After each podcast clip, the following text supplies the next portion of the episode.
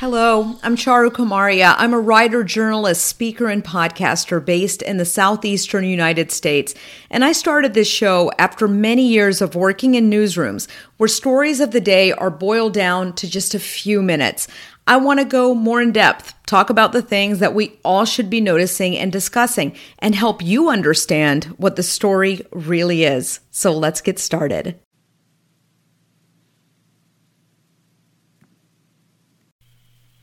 Hi, and welcome to this week's episode. Our guest today is Yvonne Liu, who's a freelance writer based in Los Angeles. And I came across her work because of a short story she wrote for the New York Times in their Tiny Love Stories series. And just, I'm going to have her read it for you in a minute, but just based on this, I knew I had to know more and talk to her. She's also currently working on a memoir about mental health, childhood trauma, and adoption. Yvonne, thanks for being here. Thank you. It's a pleasure to be here.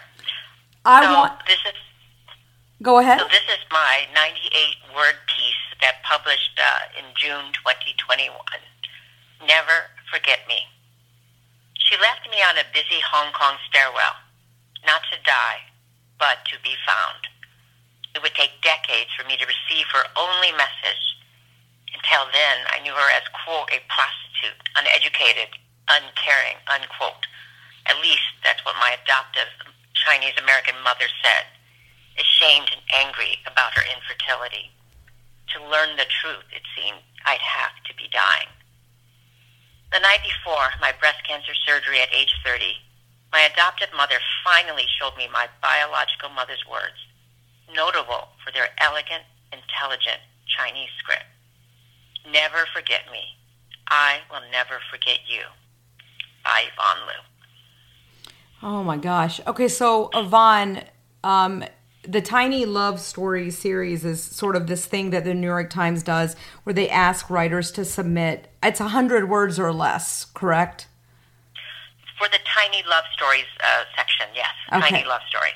All right, so tell me about your you're Chinese and you were adopted by a Chinese American family. And what had you always been told about your biological mother? Well, um, my adoptive mother, who I'll just refer to as mother for simplicity's sake, was a pretty uh, jealous woman. And so she didn't want to tell me very much about my past. I knew I was adopted, but like when she would get angry, she would say, "Oh, your mother's a prostitute," or, um, you know, "Where would you be if we didn't adopt you?" So not exactly the most healthy things to say to a, a child. And you um you write more about this in a piece that you recently did for Salon, which is going to be in the show notes as well. Oh my gosh, I was riveted by your writing. I um you to say that your childhood was somewhat traumatic uh, and there was seems like verbal and mental abuse going on. The way that your uh, mother and father talked to you, you know? Yes, they were pretty abusive, uh, to say the least. Um, you know, they both had issues. They went through a lot. Um, They lived, lived through two wars in China. They came over um, as immigrants, and you know, we lived in the Midwest, and I grew up, uh, you know, at a time. Well, anyways, um, they were emotionally abusive. They were certainly um, probably mentally abusive, and you know there was some physical abuse. Oh my gosh. Uh, Yvonne, I um after so you were had this breast cancer and that's when she decided to kind of tell you the truth. So did you ever learn anything else about your origin story? No, That's in, in a sense, it's been a lifetime journey. I guess I've been searching for my mother, a loving mother, all my life. And in fact, when I walk, I sometimes look in the clouds uh, and I talk to her. Sometimes when I would, um, you know, see a, a woman who looked like me, who was older, I thought maybe she's my mother. I did, you know, was um, very fortunate to have one or two people who have been like substitute mothers. However, when my mother was alive and I would become close to another woman, she did her best to break the relationships. Yeah. It, there, there was probably a lot of jealousy there. Mm-hmm. And then, um, you, what was the reaction to this tiny love story that you wrote? I, I mean, how did people respond? I have to tell you, I have been absolutely floored and moved. Um, I posted uh, it in uh, different Facebook groups like Subtle Asian Mental Health, Subtle um, um, Asian Relationships. Uh, and I think those two groups, I got over a thousand likes. And I've got hundreds and hundreds of comments. And I would say maybe 20, 25% people say they're actually crying. And I just feel so touched that people were moved by my story. And uh, so many people have reached out to me. I talked to individuals. And, you know, there's a lot of trauma. There's trauma in the entire adoption triad. The child, the mother who gave up the child, and, you know, the parents adopting the child. And there's a lot of pain through there, but, you know, I've come close to some of these ladies, and, you know, we share in our bond, you know, and I hope that by writing my truth, by finally throwing off these shackles of shame, that I can help other people. Because mm. you have to see that in the Asian American community, traditionally, many people are very ashamed of adoption. And my mother was shamed because she was infertile. Mm. She didn't fulfill Confucius's greatest mandate for women to bear children. So therefore, it was shameful that she had to get me from somewhere else. Mm-hmm. And can I tell you something? I mean, you know, Indians were Asian too, but this is also common in the Indian culture. And uh, I was really touched that you could be so honest, but also, you know, by you saying, how old are you, Yvonne? Um, 62. 62. So no I. shame there. Yeah, don't no shame. Exactly. right. Exactly. But I loved that you were you're so honest about this because we are not going to change if we are not honest about some of these things and things that we keep passing off as culture. That's just our culture. We've really got to re-examine here. Yeah, and I think what it is also is that you know this culture of shame, of secrets, it is so toxic. And the thing is, by opening up about it, I mean. Uh, you know, was published just as the pandemic, things were getting a little better. Uh, I went to see groups, people you know, like Chinese friends and other people, and they'd say, "Thank you for sharing this. Thank you for talking about things that people don't talk about." And in fact, uh, you know, I've just started to post my salon piece, and in so many groups, even in um, people are saying, "I was the black sheep too. I was mm-hmm. scapegoated," and they said, "I wish." I had stopped trying to win the love of my parents earlier. It's hard. It's it, hard so many. It's so hard. It's so hard. And yeah. the, you know, that yeah. idea you keep going back to the well, um, you know, to, to be, to get nourishment, but you can't get it there. Um, and it's, uh, I loved what you wrote in the salon piece about at one point, you're just like, I, I don't have the bandwidth and I have to cut these ties um, some degree because I need to save my current family. And I loved that because I think that if you would have kept engaging at that moment, it would impact the way that you were mothering and you wanted to break cycles here. Generational trauma is so real. And, you know, I have to say, I, um, I commend my brother, his wife, his, his family, and my husband and I we all worked hard consciously to stop the generational trauma. Someone actually said to me, um, whenever you were going to do something in parenting, whatever your parents would do, do the opposite. Yeah. Yeah, exactly. Yeah. Mm. I mean, consciously, for the first step, I think, is awareness. And then um, to really actively say, I don't want to do this, you know. And mm-hmm. I want to ask you something. Did you, yes. when you decided to, um, do, you know, in the salon piece, you when you decided I'm going to really limit my uh, interactions with my parents who are toxic did you tell them that you were going to do that or did you just do it uh, you know were they how were was how did they receive it did they not care because they didn't really want to talk to you anyway um, i never had that conversation i just did it mm-hmm, mm-hmm. to kind of uh, they're actually intellectually and uh, astute people, and so they could sense things. But it was it's just it was toxic being around them. And then I know other ladies say it's true. After we spend some time with them, afterward you feel drained, and you just feel so kind of upset, and you realize that emotion is spilling out to your own family. Mm-hmm. That's and right. You don't want to either project or transfer your feelings toward your parents toward them. I did the obligatory, saw them Chinese New Year. As my father said, if a child doesn't come home for Chinese New Year, they're not a child of that family anymore. Mm. Yeah, kind of extreme, but that's the way. Uh, that's the way the toxic uh, dynamic usually Yeah. works. It's the ultimatum. It's the extreme. Um, and I the word bandwidth that you use in the salon piece is that's exactly what it is. Um, you you've written so eloquently about this. Do you- What could you? What do you wish you could go back and tell your younger self? Because you sort of had these realizations into adulthood, right? Yes, into probably middle age. I would say, I think is probably you know late thirties, early forties. I just said I've got three kids. You know, I can't spend the time um, dealing with this. Um, and then to act, even when you try to interact, you would be accused. Well, you don't visit us so much. Well, you have to remember also in the traditional Chinese, there are different words for the maternal side and the paternal side. Mm-hmm. So whether you're the word for auntie, it, it, it, it one knows immediately it's your mother's or your father's, and in some of the dialects, the word for grandma, grandpa is either waipo, why, which means outside.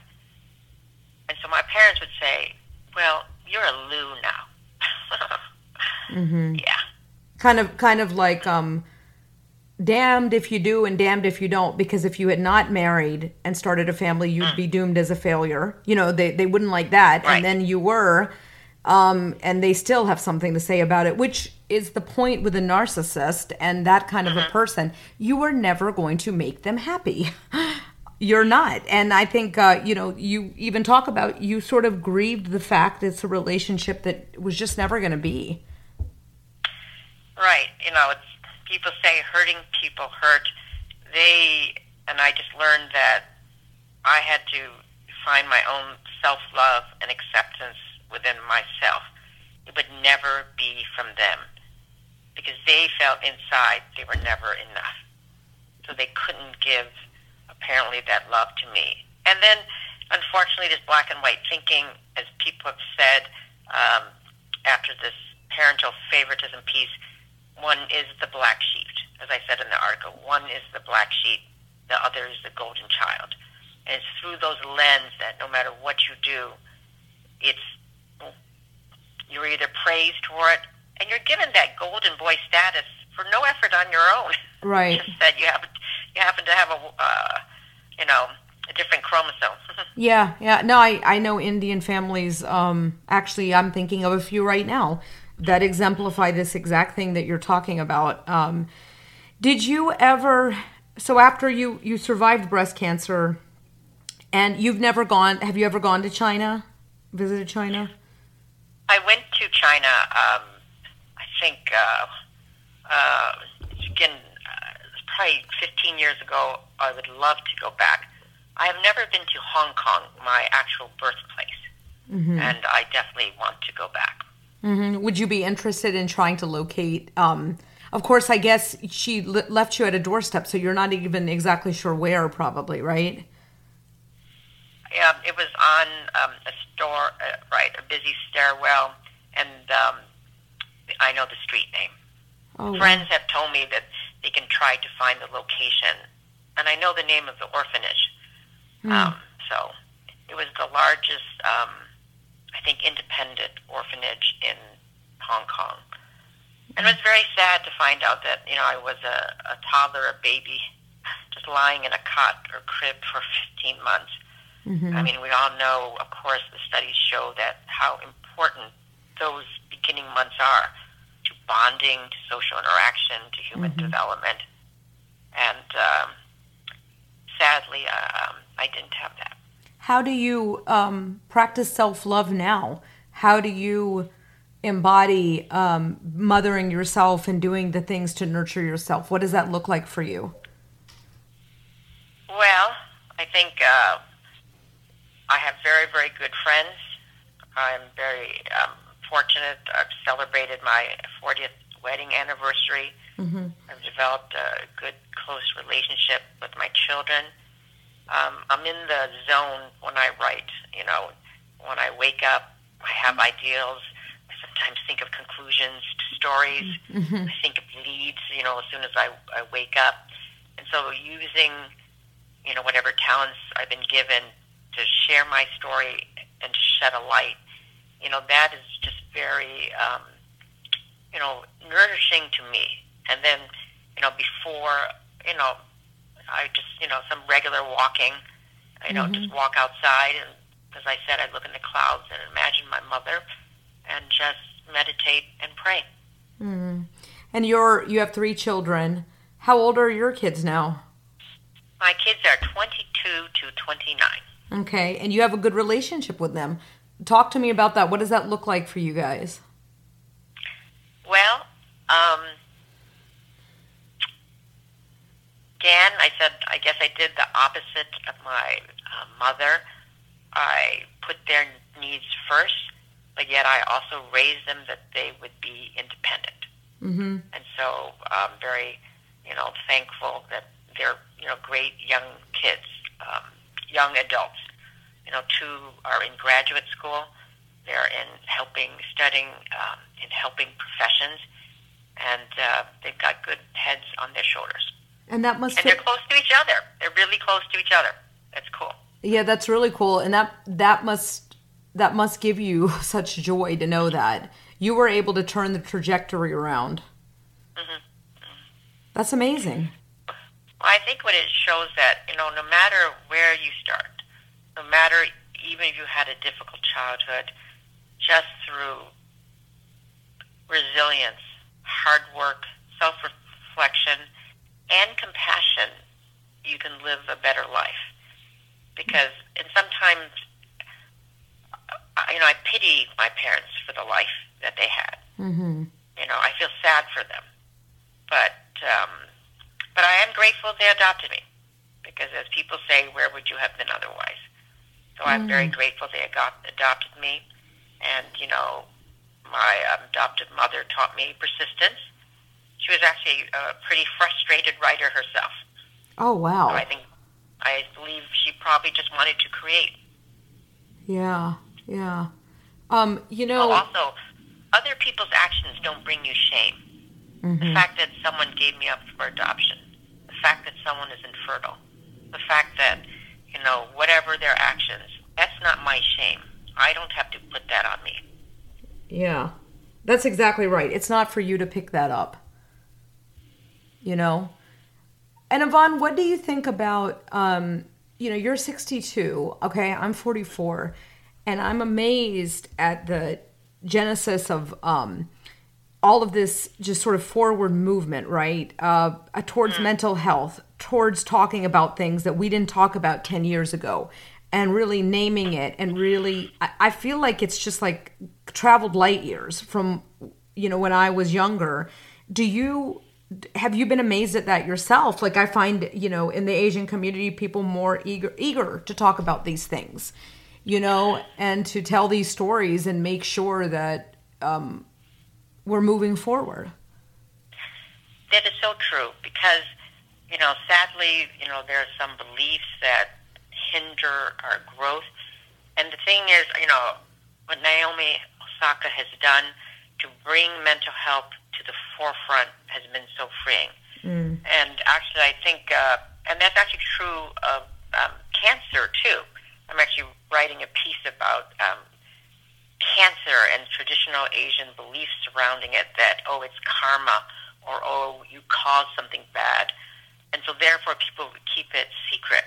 And Asian Americans have the lowest rate of cancer screening. Mm. And among Asian Americans, breast can- cancer is the highest cause of death for for Asian Americans of any ethnicity in America.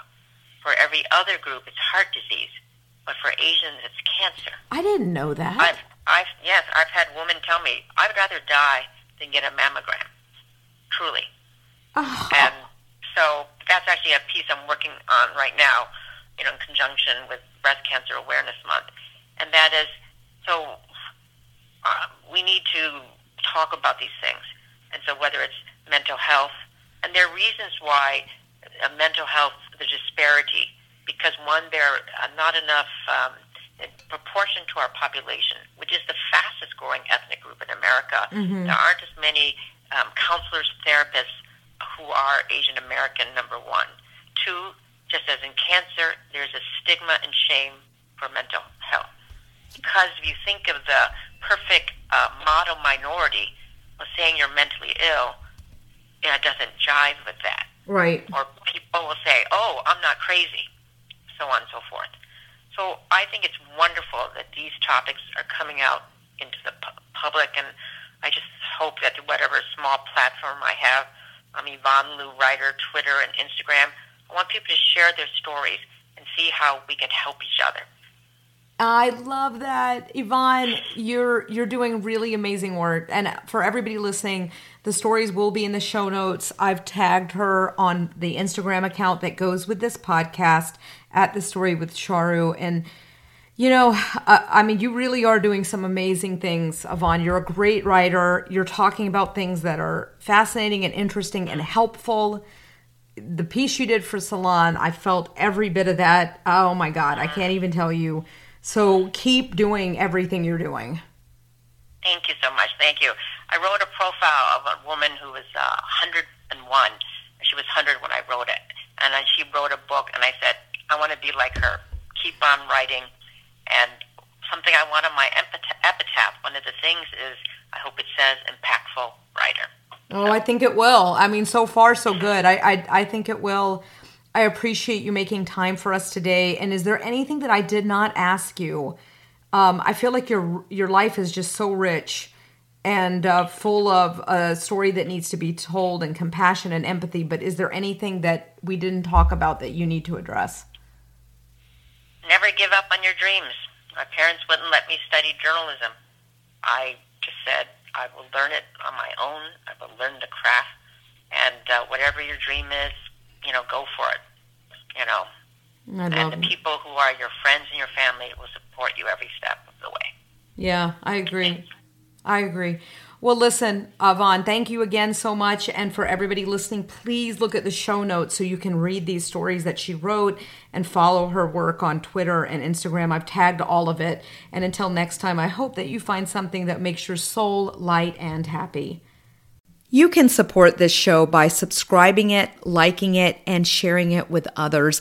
And you can also follow the show on Instagram at The Story with Charu. That's on Instagram. It's all lowercase, all one word, at The Story with Charu. That's where I post pictures of our guests. And I also have um, more fresh takes about current events that we really can't get to in a podcast format and sometimes just random things from around the globe or just everyday life. You can also find more information about me on my website, charukumarhia.com. That's C H A R U K U M A R H I A dot com. Again, that's also one word. And until next time, I hope that you find something that makes your soul light and happy.